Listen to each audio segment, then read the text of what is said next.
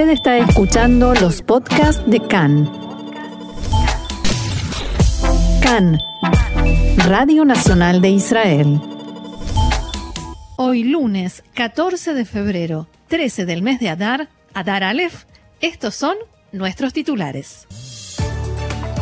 El diputado Itamar Ben-Gvir instala su despacho en Sheikh Jarrah, en Jerusalén Oriental, escalando los disturbios entre judíos y palestinos. Un palestino muerto en tiroteo con tropas israelíes cerca de Jenin. Ucrania pide a Israel mediar en su conflicto con Rusia.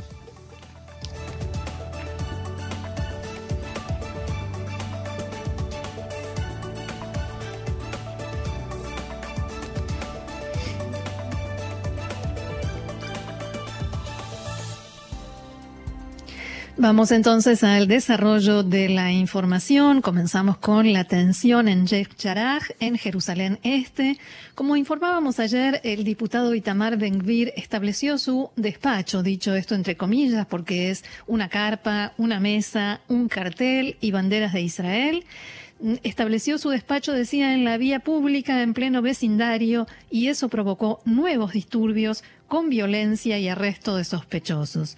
Anoche Benvir sufrió un desmayo mientras se enfrentaba a agentes de policía, fue trasladado en ambulancia al hospital y recibió el alta médica a primera hora de hoy. Desde allí se dirigió nuevamente a Yair Sharaj para volver a trabajar desde su despacho, en sus palabras. En la policía aseguran que Benvir generó desmanes e intentó obstruir el trabajo de los agentes, los empujó y golpeó a uno de los efectivos. Por su parte, el diputado asegura que los policías lo trataron con violencia a pesar de que tienen prohibido tocar a un miembro del Parlamento. El enfrentamiento violento se produjo se produjo en momentos en que la policía intentaba desalojar a activistas de extrema derecha, entre ellos el líder de la organización Leavá, organización de extrema derecha, Benzi Gobstein, de la casa que fue incendiada durante el fin de semana y pertenece a una familia judía.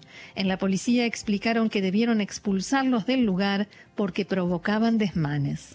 En el lugar también se presentaron parlamentarios de la lista árabe unificada con intención de entrar en la casa de una familia palestina que tiene orden de desalojo.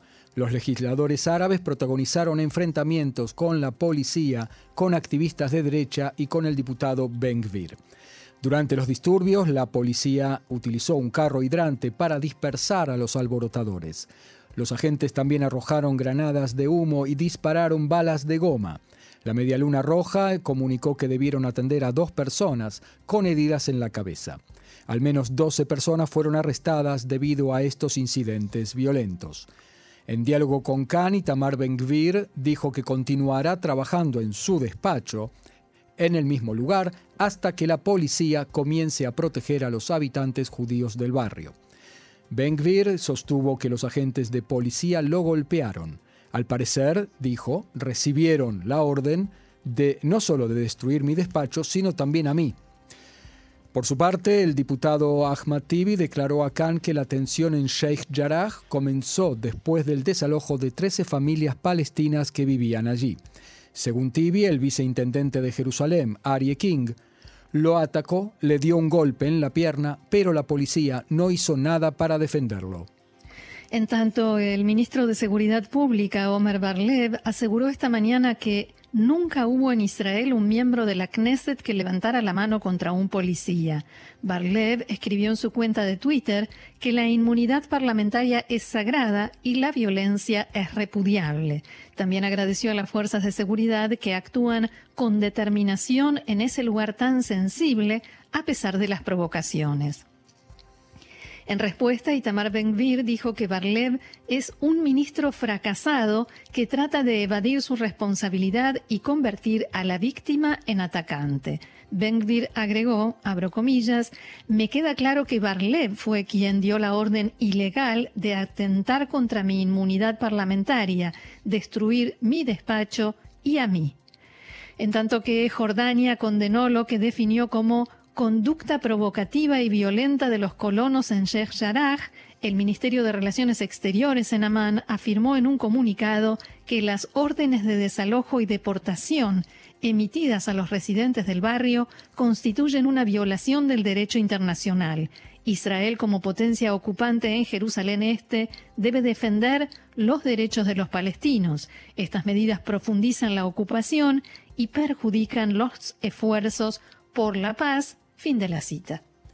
Muy bien, y en otra sección de eh, Israel y los territorios, el Ministerio de Salud de la Autoridad Palestina informó que un adolescente de 17 años resultó muerto en un tiroteo entre tropas israelíes y palestinos armados durante la demolición de la casa de un terrorista en la aldea de Silat al-Haritía, cerca de Jenin.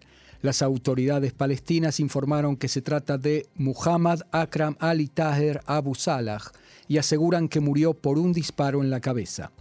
Las fuerzas israelíes entraron en la aldea para demoler parte de la vivienda de uno de los terroristas que asesinaron a Yehuda Dimentman en un atentado con disparos en Homesh hace dos meses.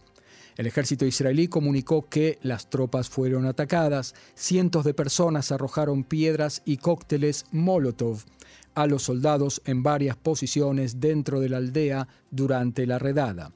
Los efectivos utilizaron medios de dispersión de manifestaciones y dispararon contra personas armadas. Tzahal comunicó que un oficial israelí sufrió heridas de mediana consideración y fue trasladado a un hospital, mientras los demás finalizaban la labor de demolición. Según el canal Palestine Today, afiliado a la Jihad Islámica, el brazo armado del grupo terrorista Las Brigadas Al-Quds es responsable de este ataque a los soldados israelíes. Las brigadas Al-Quds dijeron en un comunicado que, abro comillas, el batallón de Jenin ejecutó varios ataques con disparos esta noche contra el ejército de ocupación y causó heridos entre sus filas. Seguimos adelante con la información y cambiamos de tema. Los presidentes de Ucrania, Volodymyr Zelensky y Estados Unidos, Joe Biden, mantuvieron anoche una conversación telefónica de casi una hora en la que Zelensky invitó a Biden a visitar Kiev en los próximos días.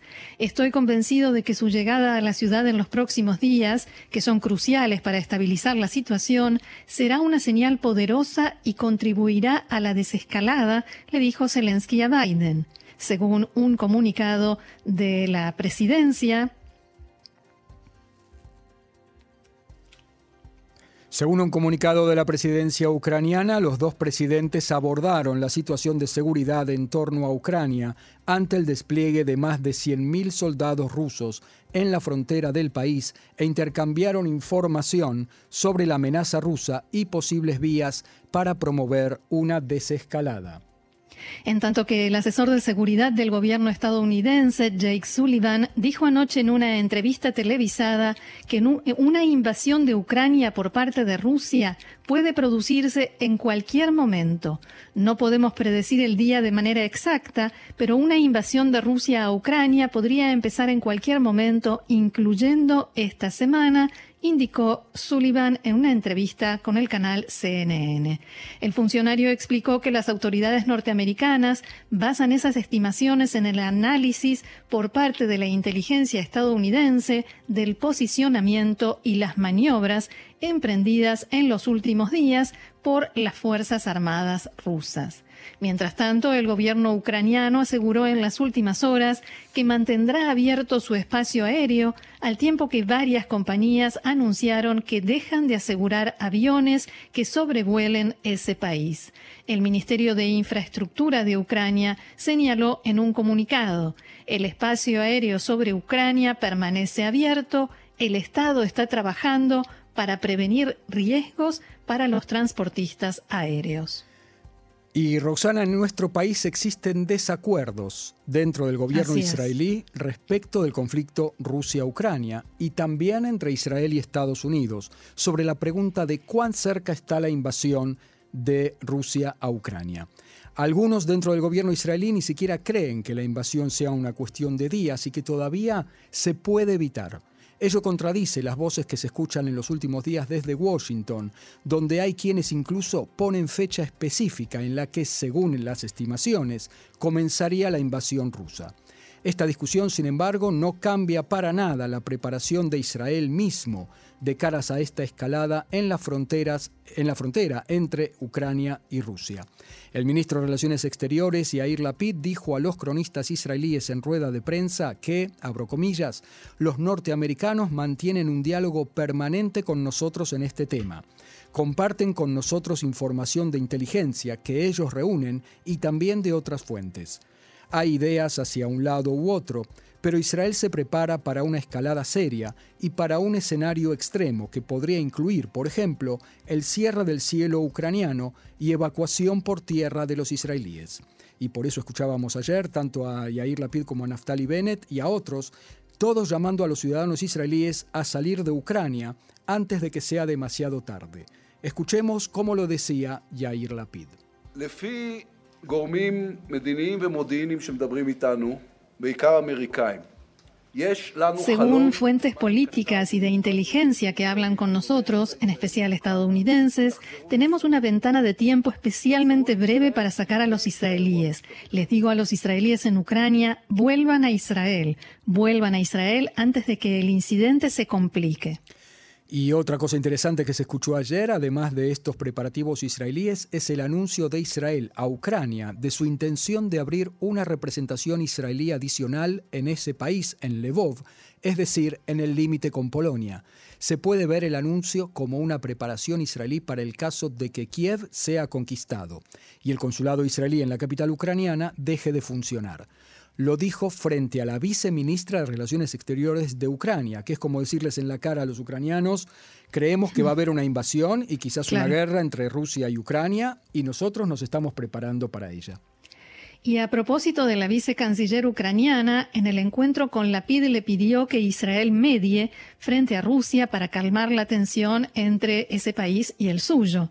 Es un pedido que había surgido en el pasado, por ejemplo, entre el presidente Zelensky y el primer ministro Bennett. Fuentes en Ucrania indicaron que, debido a las buenas relaciones que ustedes tienen con nosotros y también con los rusos, Israel puede servir como un mediador perfecto.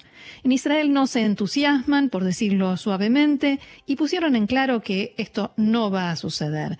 Lapid le dijo a los periodistas que Israel no es un factor involucrado en el enfrentamiento entre Ucrania y Rusia y por eso se conduce con prudencia.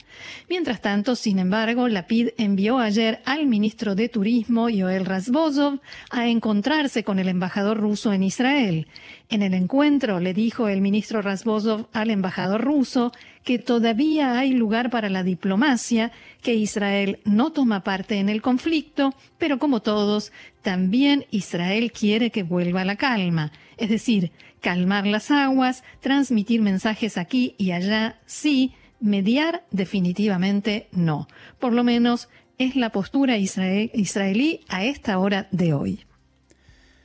En otro orden, los jueces del Tribunal de Distrito de Jerusalén cancelaron todas las audiencias que estaban previstas esta semana en el juicio contra el ex premier Benjamin Netanyahu.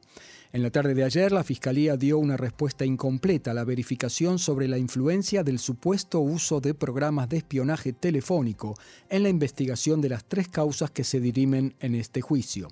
Según la Fiscalía, abro comillas, no hubo acciones respecto de factores para los cuales no se emitió una orden judicial. Los abogados defensores de los acusados reaccionaron mediante un comunicado en el que aseguraban que se trata de una afirmación genérica y reclamaban una respuesta detallada. También exigieron recibir información de inteligencia incluida en las causas. Los jueces ordenaron a la Fiscalía presentar una respuesta completa antes del miércoles, o sea, pasado mañana, por la tarde. Los miembros del tribunal detallaron la exigencia de que la respuesta debe incluir todos los datos relevantes, entre ellos cómo se utilizaron las órdenes judiciales para realizar escuchas telefónicas y con respecto a qué acusados o testigos en el juicio. Hay que señalar que en esta orden del juzgado no se incluye el pedido de transferir información de inteligencia a la defensa, como solicitaron los abogados.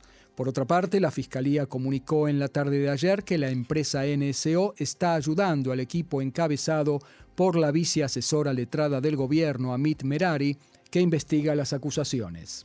La pregunta, Marcelo, es ¿por qué se necesita la ayuda de NSO? NSO no tiene acceso en forma independiente al uso que la policía hace del programa Pegasus, o sea, no puede verificar por su propia cuenta a quién le infiltraron el programa espía en el teléfono celular. Pero hay algo que se llama log, que es un servidor donde quedan registradas y guardadas todas las acciones, todo el uso que se hizo del programa y eso no se puede borrar, es imposible borrarlo. Tampoco la policía puede por sí misma acceder a ese servidor. Se necesita lo que se denomina llave, pero se necesitan dos llaves y cada una, una la tiene la policía, la otra la tiene la empresa. Como esas cajas fuertes en los bancos, ¿no? Sí, algo así, pero cada uno tiene la mitad de la clave. Claro. Y ninguno puede abrirla sin, el, sin la mitad del otro. Eso fue lo que hicieron el jueves pasado representantes de la policía y del equipo investigador y a partir de entonces comenzaron a verificar toda la información. Muy bien, en tanto el, ex jefe de policía Ronnie Al-Sheikh dijo ayer que la policía no utiliza el programa de espionaje Pegasus. Toda esta información de Calcalis, dijo, es un spin y alguien tendrá que rendir cuentas por ello. Vamos ahora a coronavirus. Continúa descendiendo el nivel de la quinta ola de contagios. El coeficiente de contagio está ahora en 0,72. Datos parciales publicados en la mañana de hoy por el Ministerio de Salud indican que ayer fueron detectados 31.000 nuevos casos de corona. La cantidad de pacientes en estado grave bajó a 994, de ellos 268 conectados a un respirador. El gabinete de expertos tiene previsto reunirse mañana, después de tres semanas, y discutirán los siguientes temas. En primer lugar, qué va a suceder con lo que queda vigente del pase verde, si va a continuar o se va a anular también, por ejemplo, en fiestas eh, y lugares donde hay comida cuándo y cómo decidir el regreso del pase verde, por ejemplo, si se produce una nueva ola con una variante nueva. Y por el momento no van a hablar o no van a tratar sobre la anulación de la obligación de usar la mascarilla, pero los expertos sí van a discutir cuáles son las condiciones que tienen que darse para que decidan esa anulación. Y también abordarán el tema de la campaña de vacunación y cómo prepararse para una eventual sexta ola de coronavirus.